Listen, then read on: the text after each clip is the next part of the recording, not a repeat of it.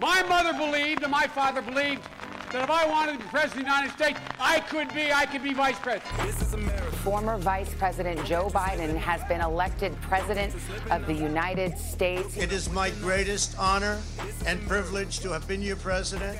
We will be back in some form. We are still deeply divided. Public health experts warned this was coming unless more was done and here we are now. Are you proud of what happened here today? Absolutely. Never before in American history has there been an uprising like this. Of the 75 million Americans who voted for Donald Trump, I don't know how many today are feeling, dear God, what was I thinking? But I would wager a lot more are thinking, let's carry on this fight. Character matters. It matters. Tell them the truth matters. The 21st century is going to be the American century because we lead not only by the example of our power, but by the power of our example. That is the history of the journey of America. Last night, Joe Biden addressed the US nation from the Oval Office, and that's not a very common thing, is it, Marion? Can you maybe put in context to start things off and start a discussion for this week? Exactly how rare it is for a president to address the nation from the Oval Office and what you think was behind this. Well, you know, it's it's rare in that this is only Biden's second address to the nation from the Oval Office. I'm trying to remember. I'm pretty sure Trump did one or two as well, uh, but but as we know, he never saw a camera that he didn't like. Mm. I do remember George Bush doing one immediately after the 9/11 attacks, or in the days following it, when it was really felt that he needed to get a grip you know, and, and address the nation and and show that he was in command. And I do remember him looking a little startled, understandably, I suppose, during that address. It is an effective tool if it's used very sparingly. And I think last night that it did work. I was sort of intrigued just for the gang out there, the thrust of his speech, and I see why it was smart strategically, was to basically say that the the the war in Israel, the war in Gaza, and the war in Ukraine are basically two sides of the same coin. They're both situations that where a democracy, a sovereign democracy, is being attacked, is the subject of an unprovoked attack by a neighbor that wants to annihilate it. In the case of Ukraine, obviously it was Putin who went in and invaded and completely just ignored the, the Ukrainians' right to sovereignty and uh, etc. And in the case of Israel, it was Hamas that breached Israel, that went straight through the border and, and launched this ferocious, barbaric assault which resulted in the deaths of around 1,400 Israelis that we know of, in, and 32 American citizens as well, and the kidnapping and taking hostage of somewhere between 200 and 270 others. Uh, we know at the moment that 203 Israelis have been taken hostage. That's the latest figure. So what Biden um, was doing was saying, look, you know, if if we ignore any of these, this is America. We're, we're the bulwark. We're we're basically the pushback against these dark forces. It's up to us to do it, and we have to stick by our friends Ukraine and Israel because they are doing the heavy lifting. They're at the coalface of this defense of democracy and this defense of a rules based order. And if we don't support them, we're just going to unleash authoritarianism, anarchy, chaos around the world.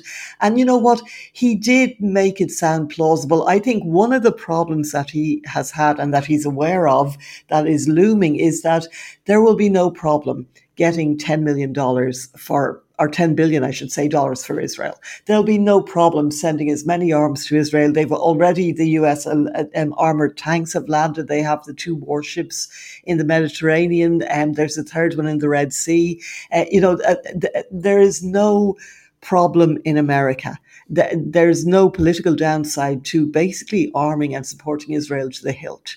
But it's a very different kettle of fish now with Ukraine because the Republicans and the Republican hardliners in particular are adamant that there will be no more funding for Ukraine. So I think Biden thinks that he's now looking for $105 billion or thereabouts a package. And within that package, there's, as I said, about 10 billion for Israel initially anyway. So I think around 24 billion, maybe more than that for Ukraine. That number keeps changing. And then there's also money to secure the border, the US border, and there's also money to help buttress Taiwan. So it's kind of a multidisciplinary package that's all about defending borders, defending sovereignty. And I think he feels if he puts it all into the same bag, it will be harder for the Republicans and the hardliners to unpick the bit that involves Ukraine and chuck that out. Mm. So hmm. we'll see how that goes. But of course, what will happen because there is no house at yeah, the moment. Exactly. The house is Just paralyzed. Say it. Yeah, there, is, there's no. There's great, great ideas. We'll get to that. You, you really can't. yeah, he, he, has no way of getting this money until um, there is a speaker. But let me ask you about before we get to that and what developed there this week. Why would he need this amount of money for Israel. I mean, you put it in context the size of these places and exactly how small their inverted commas enemy is, the group, this terrorist group. Why would you need all those billions to fight them? Well, you know, I think that that is a really reasonable question. I think it's a question that the the Armed Services Committee and the Foreign Relations Committees should be asking. That they should, you know, I think Biden and I really felt that the explanation about Ukraine was so long overdue. And we've said this before. Like he needed to have been out there a lot sooner before what happened with Israel happened and explain his reasoning for why he wants more money for Ukraine, for where the money has already gone, and what progress is being made. Now, it was only a 15 minute speech this evening, but he did say Ukraine has taken back more than half the territory that Russia had taken initially, that there have been real gains, and that the fight will continue. And so long as the US keeps supporting Ukraine, that they will keep making progress. So he did lay out a hopeful scenario, and there are no guarantees, as we know, in the theatre of war. But you're back back to your question, Charlotte. I don't know. Uh, America already gives Israel an unconditional three. 3.5 yeah. billion a year to do with what it will. I assume that this is now, I don't know whether this, because what the US does is basically you can get an appropriations like that for 10 billion. It doesn't mean they're going to write a check for 10 billion and say, now there you go, there you go, lads, do what you want with that now. You know, usually it will come in the form of the value of military assistance. So, what the US tends to do is, as it's done with Ukraine, it sort of offloads its old equipment, its last year's models of military equipment and tanks and what have you, it, it, and then it will replace them with, you know, with, with that's sort of more the tag usually of replacing what it gives away with newer better models rather than actually giving that money away itself. Now, some money has been given to Ukraine for humanitarian aid. Like, you know, there's been quite a, a, large chunk given for that. Israel will not need humanitarian aid from what I can see because Israel is not a poor country. It's a reasonably well off country. And it also has the most powerful military in the Middle East. And it could be argued, does it need any assistance at all militarily? Because it seems to, you know, be, be it, it, really is there's no army in the Middle East that's the equivalent of Israel's and of course it's a nuclear power as well. So it has plenty of deterrence going on not not that anyone wants to even broach that particular topic. So I think that Biden may need to explain more what what will be yeah. in that 10 billion and why 10 billion. And I but I think that it, it it's a symbol to me. It's more of an optic. It's saying we're giving this to Israel. Israel's our friend and we are standing by them. We're standing by them symbolically as in Biden going to Israel and standing shoulder to shoulder with Netanyahu, embracing him, meeting his war cabinet, meeting the first responders. The US wants to show, and a lot of this has, I think, to do with next year, with the, the, prism of the 2024 election. Donald Trump did peel away a lot of the Jewish support from the Democrats. And the, the, you know, the Democrats have been traditionally the home of most of the about six million Jews or thereabouts that live in America, American Jews. Um, and they, they, they tend to be overwhelmingly liberal and Democrat, but there is a portion that is extremely conservative and very Republican, and that's the, the Republican Jewish Coalition and the Zionist um, Association of America. And the Zionist Association of America is so far to the right that they inexplicably gave an award to Steve Bannon a couple of years back. I was there at the at the event and I couldn't believe it. I, I you know this is this is the the white nationalist par excellence who coddles you know, the, the groups that chant Jews will not replace us. And, you know, so it's, it's, it's some, that, that is a very extreme right wing group. But overwhelmingly, the, the Jewish population in America, a lot of whom are in New York and in Florida, you know, as well, obviously, as other states in California, but they were starting to, to, kind of go more towards Trump and towards Trump's sort of bluster and his, you know, sort of a lot of hollow promises really about Israel, but he did move um, the U.S. embassy to Jerusalem, which a lot of um, American Jewish communities really supported. And you know, he did he did appear to be very pro-Israel. His son-in-law Jared Kushner, his family are very good friends with the Netanyahu's. Benjamin Netanyahu used to have sleepovers in his house all the time, apparently, whenever he visited the states.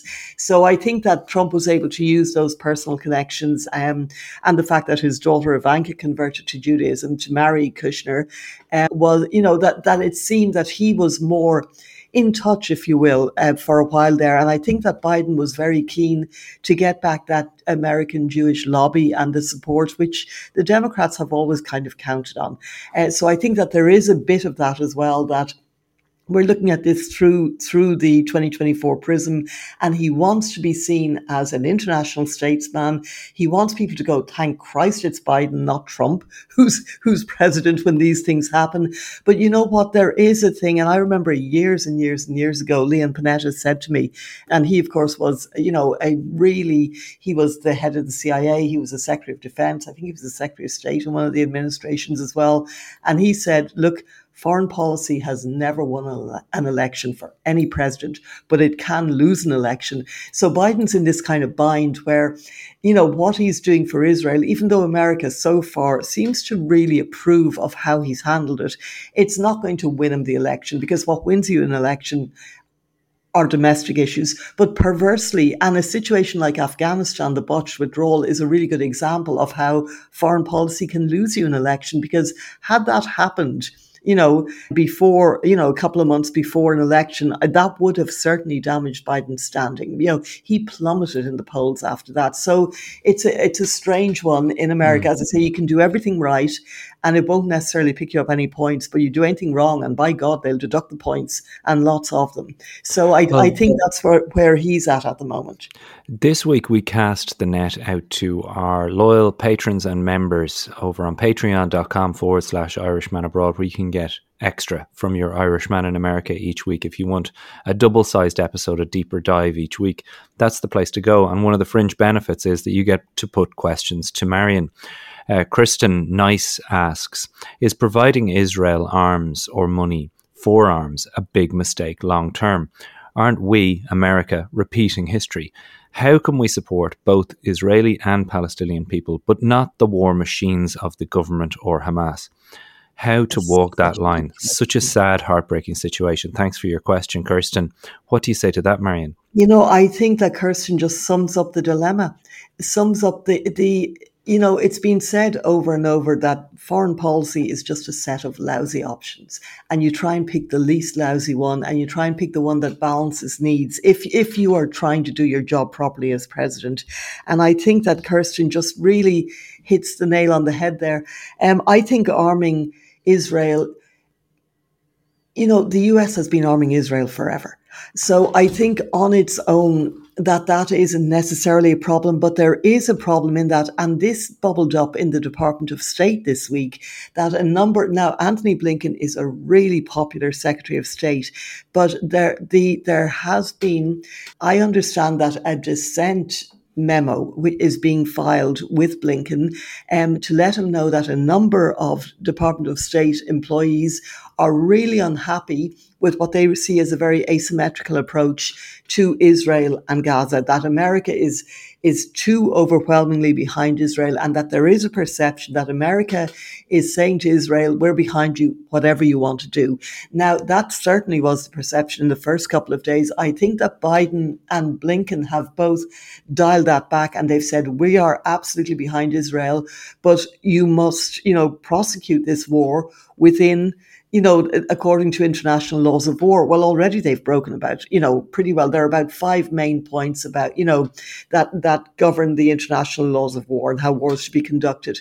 So far as I can see already, Israel has, in terms of the siege that it's it's imposed on Gaza, that's that's one broken already. In terms of the bombing of civilian targets, that's another one. You know, not showing adequate concern for civilian safety. Now, it's all complicated by the fact that I think it's hard for people to understand that Hamas basically you've got the, the military wing of Hamas, the terrorists, the, the, the, the butchers who, who killed all these people in, in Israel. Uh, but Hamas also, the political wing, also runs every piece of infrastructure in Gaza. They run the hospitals, they run the schools, they run the electricity, the gas. I mean, it all has to come in from Israel, of course. But so you, it's, to me, it's extremely difficult because when you know, Netanyahu says that they are going to eradicate Hamas. They're going to absolutely obliterate them. And the US is supporting that. You know, it's supporting that, but saying, but be mindful of the civilians, be mindful that the, the Palestinian civilians are not Hamas. But how do you do that? How do you eradicate Hamas and not cause untold suffering and damage to the Palestinian people when, when, as I said, you know, Hamas and the Palestinian people are kind of inextricable. They're so linked. They're, they're so involved in, in the running of, of Gaza uh, uh, that I, I really don't know. But I think back to Kirsten's question, I don't think that there is an easy solution. I think what the US is trying to do, and in, in ways you can see the contradiction, uh, what Biden was trying to do with his trip, which really didn't succeed, I think, it, as much as they would have wished, was to say, on the one hand, Israel, have at it. And on the other hand, you know, Gaza, we'll we'll help you to mop up. You know, we'll we'll give you we'll get some humanitarian assistance in for when Israel does bombard you from when you know, and so they're they're almost saying like that their role is to allow Israel to to retaliate and that then they will help to ameliorate the impact of that retaliation. And eh, you know it's it's very difficult in my mind to basically straddle that you know and and and to try and walk that tightrope really because how do you do it and what comfort is it to the people in Gaza who I mean uh, you know about a million have been displaced in the last week. Um, about the, the homes of about 500,000 Gazans have been destroyed now as a result of the bombardment. So how do you square that circle? Because you know Biden look I worked in the aid sort of world for 4 years and I can tell you 20 trucks I was stunned when I heard that. I was like does Biden have any idea of what that entails? Because 20 trucks of aid are nothing. It's nothing. And, you know, several aid agencies have come out and said that, that it doesn't even scratch the surface. You have a million displaced people who have no access to water, to food, to fuel, to anything. They're being told to go down south. The south is still being bombed. And, you know, 20 trucks, it's, you know, to give you an idea, at a music festival in Ireland, we'll say the Electric Picnic, you would have three or four times that for, for festival goers for a couple of days, you know, in, in, in terms. Uh, so, and the danger, because again, you know, I do remember being in Somalia when aid would come in and people were so desperate that they would, they would storm the trucks because they were afraid there wouldn't be any more and that, you know, and in this situation, there may well not be any more because these 20 trucks, this token is being allowed in with the caveat that if Hamas takes any of that aid or misappropriates it or keeps it for its, you know, the, the, the militants, that then there's no more aid at all. That's it. That's your lot. And, you know, to, before the siege, the UN was sending in 100 trucks every day this is before the siege, before all these people were displaced and made homeless. Gaza still needed 100 trucks of supplies a day of food, water, and medical supplies just to keep the people from the abyss. You know, and this wasn't to have them living in any kind of comfort. It was just to, to deal with the immediate food security needs and immediate emergency needs. Now that the situation has gotten exponentially worse, you know, they're being told after 11 days of nothing uh, or 12 days, okay, now you can have 20 trucks. And, and I I don't know who was advising Biden on that, and maybe he thought, well, it's not even half a loaf is better than no bread. It's that a slice is better than no bread because that's really what it amounts to. So I, I, I think, think, it's very I telling of, of yeah. him, isn't it? It's quite telling of who he is as a leader. And that you touched on it earlier. People are grateful that Donald Trump isn't in charge because we're pretty sure we'd know what his response would be. But isn't this highlighting what it, what it is to have Joe Biden in charge? That he's essentially trying to pander to everybody and not upset too many people, and in the process, not quite doing anything uh, of any real significance to aid those people. Uh, he like there's loads of people that will disagree with me on that, but that's okay too. I just ha- have looked at the Jim Jordan situation this week and scratched my head and how much this sigh of relief has been let out because this man was, you know, two steps away from trying to overturn the election. The idea that he would be in the chair and p- potentially in a position to do that in four years' time i- is it was terrifying. he's still What- maybe.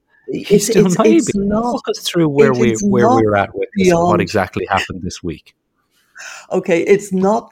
He got a a pretty serious setback. Now it, it, it's been insane, Charlotte. I cannot tell you. I was talking to uh, Mark Amodei. who- He's one of the Republicans from Nevada, and he's actually quite a funny guy. And he said that, look.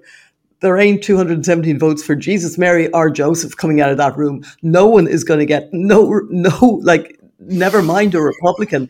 And the pro- this is the problem in a nutshell that there is no Republican that the Republicans will unite around.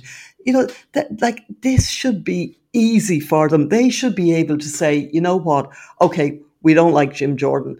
Let's just hold our noses and vote for Steve Scalise, or let's just hold our noses and put McCarthy back in, or Kevin Hern, who is kind of a bit of a dark horse who might emerge in the coming days. But but or even let's just give Patrick McHenry the speakership. Now apparently he doesn't want. He's the pro tempore guy at the moment, but they can't even agree. Like on Thursday, they couldn't even agree to extend his powers sufficiently so that he could table a resolution that to say that you know the House is standing with Israel.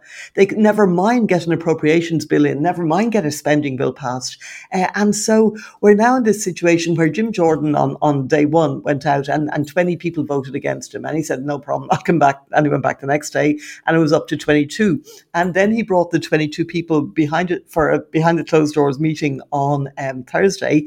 And they basically said, forget it, honey. We are not voting for you. And now apparently I've heard there are three or four more who might join that 22. So it's actually going the wrong way for Jordan. He's having now he's having another vote very shortly. Like we we it's scheduled for 10 o'clock Washington time on Friday morning.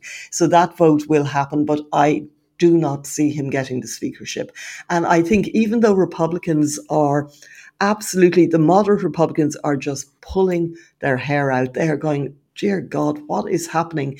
But a lot of th- that 22, they won't get behind Jordan now because A, there were threatening phone calls. Some of their spouses were told, "You better get your husband to vote for Jordan, or else, you know, whatever."